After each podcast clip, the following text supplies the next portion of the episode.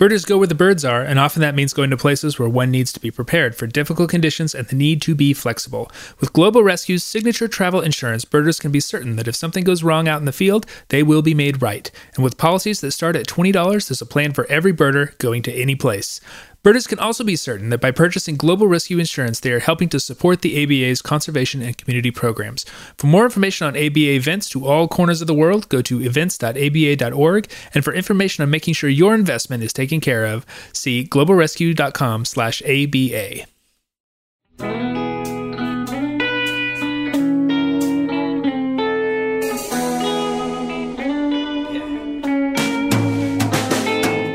Hello and welcome to another episode of the American Birding Podcast from the American Birding Association. I am your host, Nate Swick, and as we move into the the sparrowy and yellow-rumped warblery period of fall migration, I hope that you all had a great season. I, I certainly did. At the time when the last episode was publishing, I was out on the Outer Banks of North Carolina at the Wings Over Water Nature Festival. It's this sort of a smaller festival, sort of local. I've been helping out there for about the last five years or so, giving the standard why you should eBird spiel and bird walk and leading a couple field trips.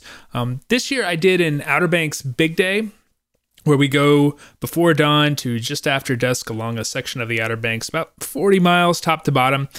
And we managed to find about 117 species, which was a, a new record for me for that trip. So I was pretty stoked about that. Um, but the whole exercise with this this big day illustrates sort of a, a bigger point I've noticed with birders that I thought was pretty interesting. Um, so we had we had six people on the trip, along with two leaders, myself and another birder. I had uh, suggested that we try and fit into as few cars as possible because you know it's more fun and people tend to see more when there are more eyes on the birds around you and fewer eyes on the road. Uh, and in the past it always seems like there's always one person you know who you know wants to go and drive themselves on these sorts of trips. And they always you know miss half the things we see. Uh, so that's that's how it goes. So we want to try to avoid that as much as possible. So so I said right before we got started, um, let's try to take two cars, and this time everyone was on board with that. They're like, yeah, let's let's go for it. And one of the participants who had a a larger car than my own, which I was going to try and cram three other people into, said, "Hey, you know, you can drive my car." So I'd, I'd never met this person before. They had no knowledge of my driving record, which is which is pretty good, by the way, but it just as easily might have not been. And this this whole experience is pretty much par for the course for birders. It occurred to me during and, and immediately after the big day. How often do any of us crawl into the car of someone who was a complete stranger five minutes ago? And more, you know, do that willing to spend up to 14 hours in that car with the person without, you know, a single issue. I can think of, you know, many instances where I have done that, but that experience might seem very odd to non-birders. And in fact, you know, I think it actually does to the non-birders that I know personally and I've, have sort of related these these sort of things to. It it doesn't for us they were sort of in the tribe as as some birders like to say. Of course, there's nothing like a shared passion and interest to ward off any sort of potential personality conflicts. Like I may disagree with people on any number of things, and I probably do, but I, you know I could talk about birds for days. So social hiccups tend to get smoothed over that way anyway, uh, this was just another incidence of this birding culture being one of sort of friendliness and conciliation in ways that are expected, I guess, but also sort of pleasantly surprising uh, every time. And also, just a, a tip for multi-car birding trips. We had we had two cars, and my co-leader and I used a, a free app called Zello. That's Z E L L O. It essentially turns your phone into a walkie-talkie, uh, which is really helpful when you're trying to quickly get multiple people in in multiple cars on something. Very neat, useful little app. I look forward to finding more uses for it. Just wanted to throw that out there if anyone is sort of in the same position that I was in. On the show today, a bit of a longer interview, this time with a friend of the ABA, Alvaro Jaramillo. We're going to talk about the impacts of the 2017 hurricane season on birds of the Caribbean, specifically Barbuda, Dominica, and Puerto Rico. It's an issue that a lot of birders are interested in these days. Uh, a fair warning, though, I recorded this with Al over Skype while he was in Chile for the South American Bird Fair.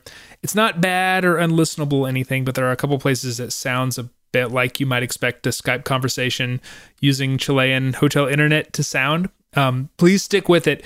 We do get it figured out pretty quickly into the conversation, but I do want to let you know off the top, just in case you're you're wondering. So Al will be joining me right after this week's Rare Birds.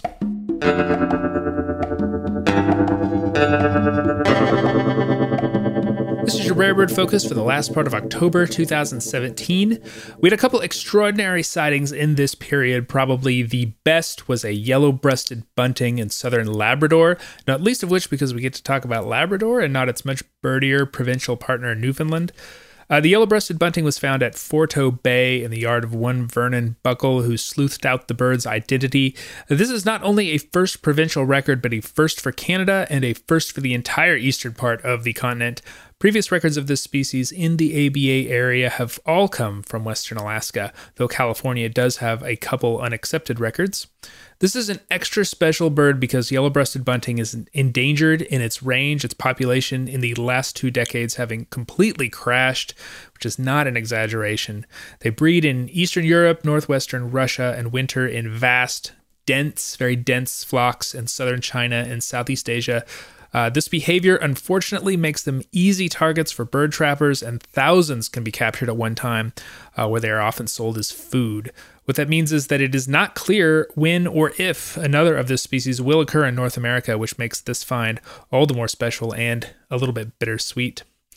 In New Jersey, a common greenshank has been entertaining birders for the last week at Forsyth National Wildlife Refuge. This bird is a fairly regular find in western Alaska, but records on the East Coast are much rarer, though Atlantic Canada has a few, and apparently Florida has one as well.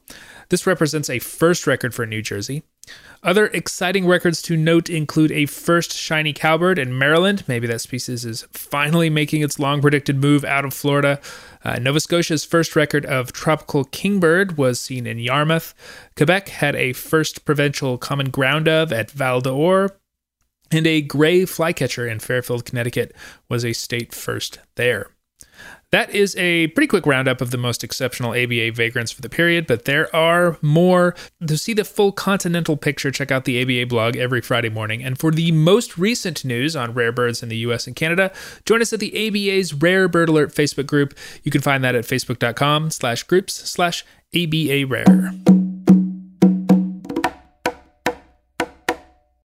The 2017 hurricane season was notable for the scale of the tropical storms involved and the destruction that they caused, not only where they made landfall in the United States, but also the islands of the Caribbean that they passed over. The, the Caribbean is crawling with birds found nowhere else on Earth, and Hurricanes Irma and Maria specifically took paths that crossed some of those islands with those birds, and the impact of those storms is still not known completely and may not be known for a long time.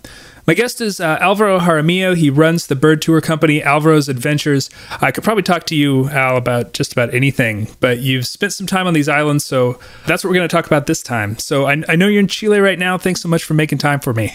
Yeah, no problem. Yeah, I, mean, I think that a lot of North American birders are, are probably not super aware of the distinctiveness of bird life in the Caribbean. Um, you know, we know about the endemics on the larger islands a little bit, but there are so many of these smaller islands as well. Why why do you think that they are so sort of underappreciated? I think for one thing that the Lesser Antilles, all the little islands, often they're very they're different countries.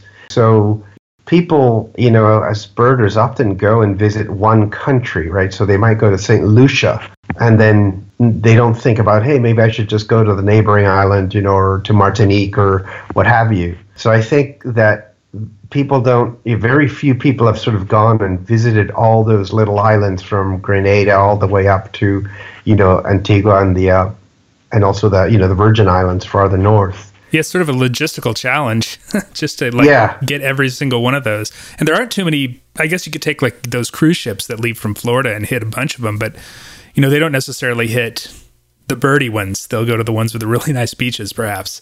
Exactly. Yeah, and I mean the way I got to these islands was by doing bird tours, and there were very specific bird tours, and I'm not even sure if they exist anymore. Um, so we could we could probably talk about a lot of these islands, but we'll we'll focus on three or four that were affected greatly by these hurricanes: uh, Barbuda, Dominica, and Puerto Rico, and to a lesser extent Cuba as well. Uh, each are, are really different, but we can start with Barbuda. You know, the northern island of the nation of Antigua and Barbuda. It's home to us, as, as, as many of us learned this fall, to the endemic Barbuda warbler. Uh, what is what is that island like?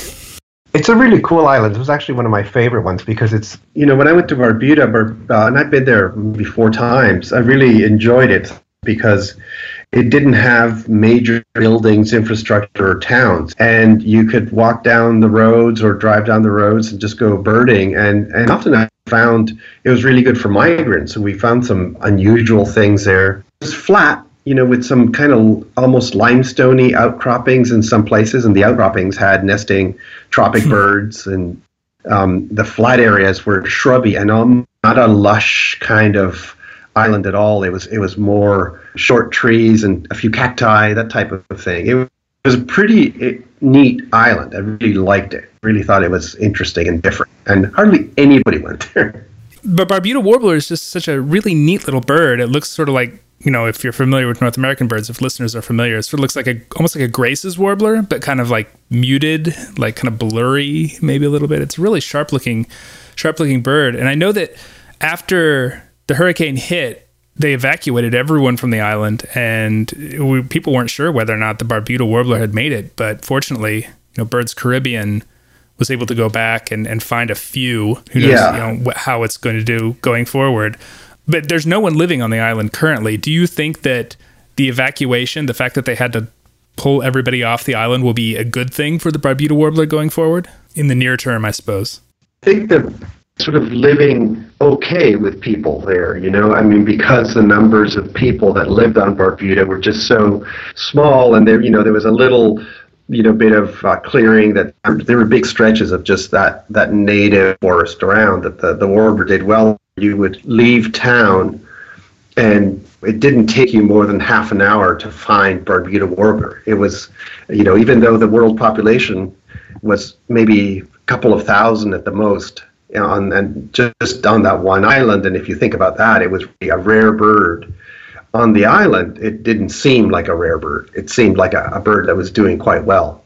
So to think that it's gone to the point of it took them a while to find a few birds to me is really alarming. You know, one one one way to look, look at it is great, they're still there. Of course, that's great. But the other way to look at it is like, wow, one of the most common birds suddenly is not common. I think the key is how quickly those trees that are alive regain leaves because all the leaves are gone on those trees. And while when they found the warblers, there, there still had not been any green growth coming back. So, how long do they survive with a depleted food source because leaves equals insects and insects equals food and all that. So I'm, you know, I'm just sort of like thinking, gosh, you know, I mean, we're on the right track. They're still there, but I'm not so sure that whether the people are there or not is is is that as as vital as um, what happens to the the vegetation. And also, you know, if, if it gets down to it, if, if they're really down to the last bunch, maybe know somebody needs to think about keeping them in captivity until the habitat comes back, because um, it will. The habitat will come back. It's just a question of can the bird survive until it comes back. It's scary. Yeah moving on to uh, Dominica, you know, it's a volcanic island, lots of kind of elevational diversity, and, and two species of endemic parrots, uh, imperial parrot and the redneck parrot. But that is that is not the only thing that's that's unique there, is it? no, there's a, a form of the house wren there. It is so different from any house wren you will ever see or hear that I'm I'm convinced it's a it's a different species, different and endemic. And there are various house wrens on the Lesser Antilles that are are different. You know, in Grenada, on St. Vincent, St. Lucia, and and um, and there are a couple that are gone from Martinique and Guadeloupe. So this creature not only does looks odd and so forth, but it, it it's inside the forest and it climbs around in the vines, almost like a funny dark wren creepery thing unfortunately, because the taxonomy is still sort of considers it a house wren, people have not really paid much attention to it um, in many ways. But uh, I do wonder if it's if it's still there. Um, it wasn't a bird that was. I mean, it was common in the forest, and it didn't take you a long time to find them. But it wasn't like they were everywhere either, you know. So the parrots, on the other hand, especially the imperial parrot, is really quite rare it really would take you sometimes two days of looking to find an imperial parrot when when the habitat was there. That's a, it is a really flashy looking Amazon parrot. I mean, Amazon parrots tend to be all sort of variations on a on a green theme, but uh, imperial parrot is know, it's really cool looking purplish red. Yeah, it's a very large for an for an Amazon as well. I, I, I think it's the biggest. I think it's the biggest Amazon parrot, and it, it flies like a hawk. It has a funny sort of flapping and then glides and flaps and glides. It almost reminds you of a, um, a red-shouldered hawk when it when it flew. That's interesting. And you know, not only is it you know rare and interesting and weird-looking, endemic, but it's it's also the national bird, and it's it's on their flag. You know, it's really culturally yeah. an important bird for people in Dominica. And you know, getting back also to your point about how different this island is the Lesser Antilles really sort of come in. There's two chains. One of them is like a volcanic chain of islands, and one of them is really a sedimentary chain of islands. And so when you're you're Dominica, uh, you really it's like night and day from Barbuda. Barbuda is a sort of flat, limestoney, sandy uh, place while Dominica is this lush mountain, you know, where you, you really feel like, you know, the moment you left the road and wandered, you know, you could probably walk for miles and not see a soul up in the hills. Um, and in fact, um, the big mountain that, you know, around which people used to go look for the parrots is, is called Mount Diablotin. And Diablotin is sort of the devil bird. And the devil bird, in fact, was black-capped petrel that used to nest in there, and and there's a thought that it may still nest in the area. So you know we're talking about not just the parrots. There's a whole other system of, of rare birds that could be there, or the the wren, and some species that are only shared with one other island. You know, like Plumbeous warbler, and it's just the effect of of you know what's happened to Dominica could be or many, many species that are, are now going to be perhaps, you know, elevated to, to birds that are really at risk. Yeah, I mean, I had, I'd read somewhere uh, with, with, regards to the imperial parrot. Um, you know, it's it's a high elevation bird, so it's up higher in these in these mountains, and the the highest winds of the hurricane were actually at, unfortunately at the elevation where these these birds live. And for a large bodied bird, you know maybe maybe a wren might be able to get down into some some tangled area and, and stay relatively sheltered from from a storm. But for a large bodied bird like imperial parrot this these sort of storms can be really devastating. Yeah and to put into perspective, you know, the devastation that all the, you know, if, if you're wondering why hasn't nobody really found this bird or why are they maybe not looking, I think there are people looking, but the, the issue is that you know the, the prime minister of, of the country lost his roof you know we're talking everybody in that yeah. country is essentially you know thinking about other things right now right and the right. main birder who who would you know was a tour guide and everybody knew him as Dr. Birdie and he had a, a special van you know he'd take people out in and so on really friendly guy I mean he lost his house so yeah. I mean, he's he's not thinking right now about going doing surveys for parrots. I'm sure he's probably thinking about you know how to recover his life.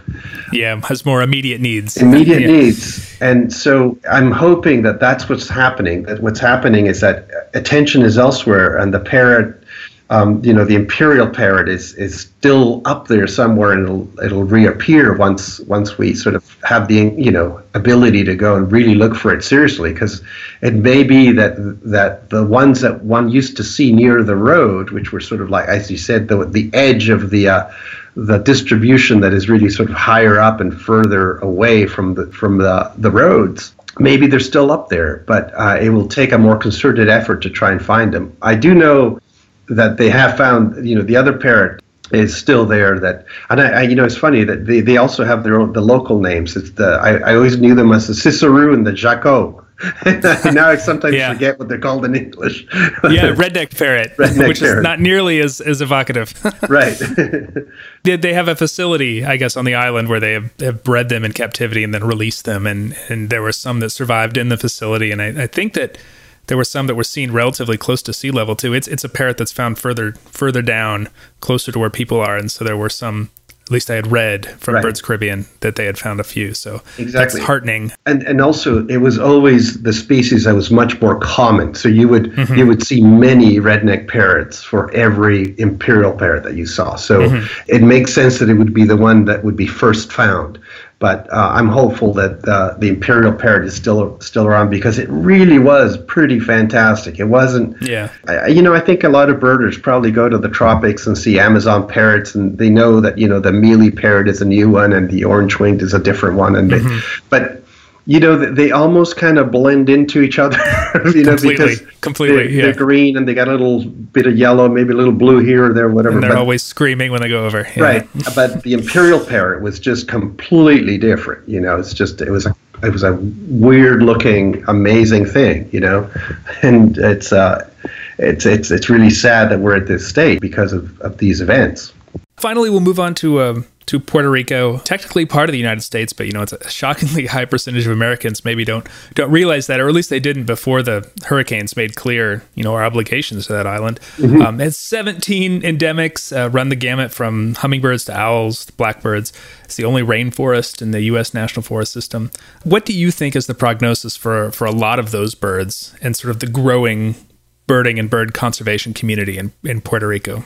Part of it is, you know, some some of the species um, in Puerto Rico are, are really quite local and and you know are sort of one corner of the island or the other. The Puerto Rican parrot again is one of the real rare ones. There's been like real concerted effort to bring its numbers back up over the years.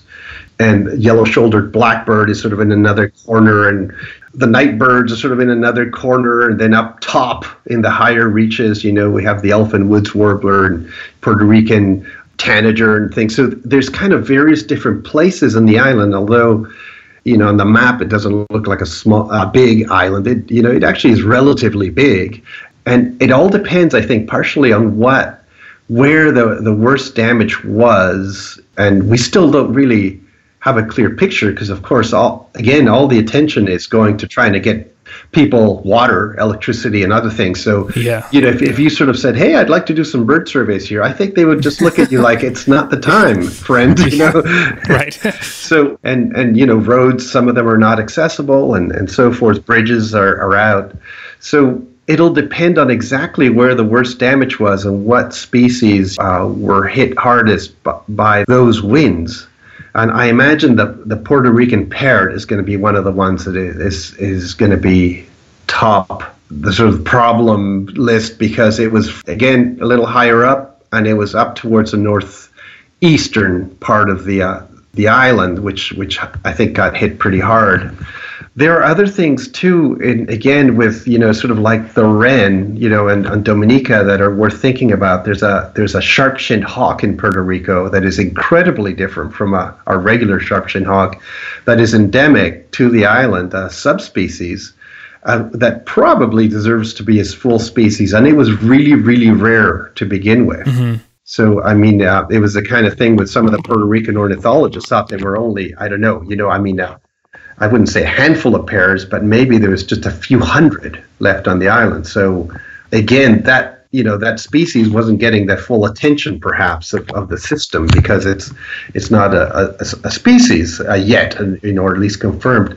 One of the things that really is uh, an advantage for Puerto Rico versus the other islands is that the Endangered Species Act actually functions on Puerto Rico there is a, a law, and the U.S. and money from the U.S. will, in theory, um, shift to that part of you know the U.S. territory to to eventually try to work through some of these problems. But as if you know, I mean, everybody knows there's not enough money out there for conservation, and and both Puerto Rico and Hawaii have suffered from the fact that they have a lot of conservation issues and just by virtue of being islands. Yeah, by virtue of being islands, and politically, that's not necessarily where the money gets to, uh, the limited money that there is. But at least there's a system by which people can say, "Hold on a second here, you know, we need to focus attention on those Puerto Rican birds."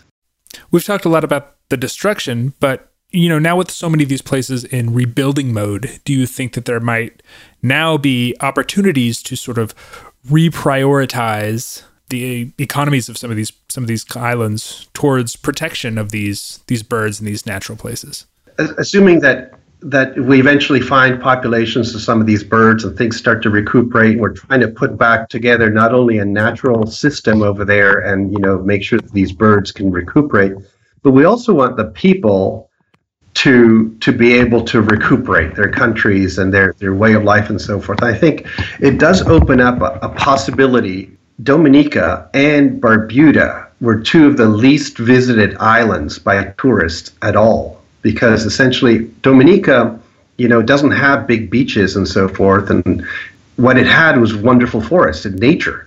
And it just seems to me like it was a missed opportunity to to to have developed sort of an ecotourism, avitourism situation there where people could in fact gain employment from the wonderful birds and nature that they had. So now it's sort of a time to think about birders from the outside and maybe organizations from the outside in Birds Caribbean trying to plant this idea, this seed of an idea that, well, while we're rebuilding, let's try to rebuild to an economy where, you know, the birds and the people are kind of related in a way that's mutually beneficial for both. Yeah, absolutely.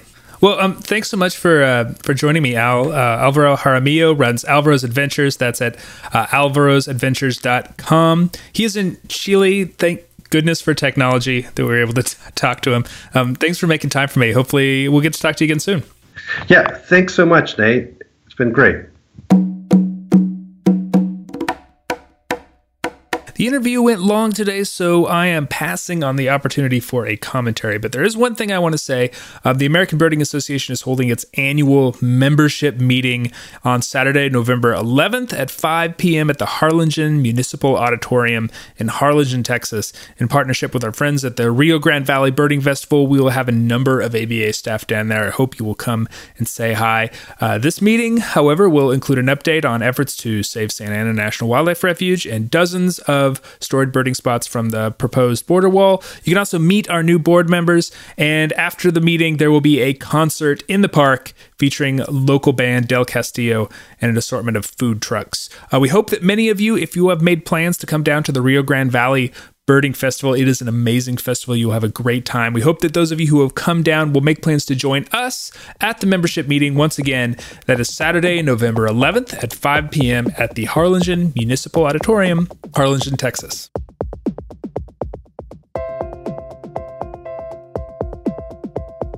The American Birding Podcast is brought to you by the American Birding Association. The October issue of Birding Magazine is online now, as is the most recent Birder's Guide to Listing and Taxonomy, featuring a discussion of the recent American Ornithological Society taxonomic changes.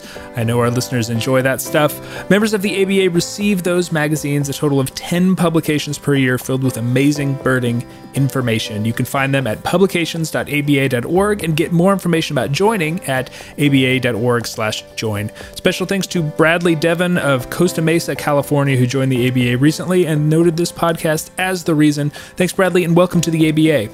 If you enjoyed this podcast, you can help us out by heading over to Apple Podcasts or whichever podcast dispensary you prefer and leaving us a review or a rating. Your comments help us to improve and help other interested people find us. Thanks for that. Executive producer and president of the ABA is Jeffrey Gordon. Technical production is by John Lowry with help from Greg Neise and David Hartley.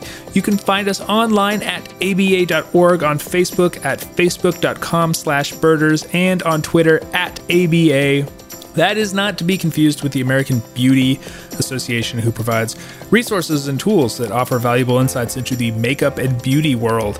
Now, I'll be honest, there's a lot of room for overlap here. I always thought the eyebrowed thrush could use a little plucking, maybe thin that supercilium into more of an arch, really open up the face. And, you know, the mustached Antpitta, have you considered waxing? Uh, it's a little unsightly there. Masked duck, isn't there some sort of under eye cream for that? It's really time for you guys to shape up. Questions and comments can come to me at podcast at aba.org. I'm Nate Swick. Thanks for listening. Till next time.